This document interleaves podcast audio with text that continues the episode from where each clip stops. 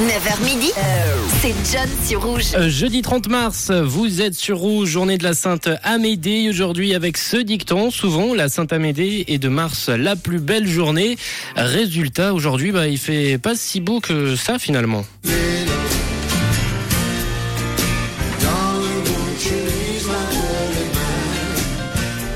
Et on se jeudi, jeudi 30 mars, on fête l'anniversaire d'Eric Clapton qui fête aujourd'hui ses 78 ans avec ce très bon titre Layla qui fait plaisir. Mais bon, trêve de mondanité, revenons à notre sujet avec les événements qui se sont déroulés un 30 mars avec pour commencer en 1867 un achat un peu particulier.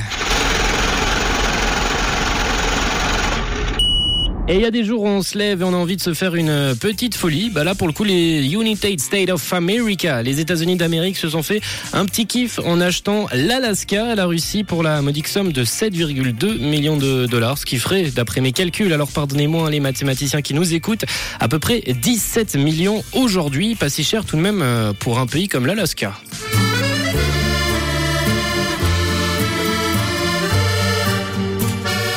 Et on poursuit quelques années plus tard, en 1907. Cette fois, on se tourne chez nos voisins français avec euh, Gabriel Voisin. D'ailleurs, notre voisin français, c'est un inventeur qui vole avec un biplan de sa conception sur une distance de 60 mètres à Paris, à Billancourt plus précisément. Et cet événement marque une étape importante dans l'histoire de l'aviation en France ainsi que dans le monde. Gabriel Voisin, il est connu à Paris, en France, dans le monde pour toutes ses contributions importantes à la conception et à la construction d'avions au début du 20 20e siècle. En 1906, il fonde la société Voisin Frère avec son frère Charles, qui est devenu l'un des tout premiers constructeurs d'avions en France. Le vol de Gabriel Voisin en 1907 a été un succès et a attiré l'attention de toute la commune aéronautique en France et dans le monde entier.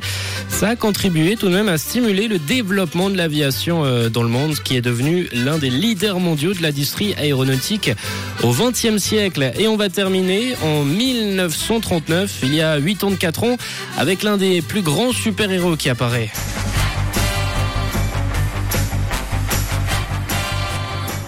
Le 30 mars 1939, c'était il y a 84 ans. Et c'était également la toute première apparition de Batman. Il apparaît pour la première fois dans un comic, dans un comic book détective comic, le numéro 27, si vous le cherchez, avec le nom The Bat-Man. Bien que ce soit le succès de Superman qui est amené à sa création, il se détache de Superman, de tous les modèles qu'il y avait auparavant, puisque lui, eh ben, il a aucun pouvoir surhumain. La suite, on la connaît. Hein. Il y aura des séries, des dessins animés, des films, des comics des figurines et j'en passe. Un vrai succès pour Batman, pour la plus célèbre des chauves-souris connue pour autre chose que propager une maladie. Batman qui fête aujourd'hui donc ses 8 ans de 4 ans. Une couleur. Une radio.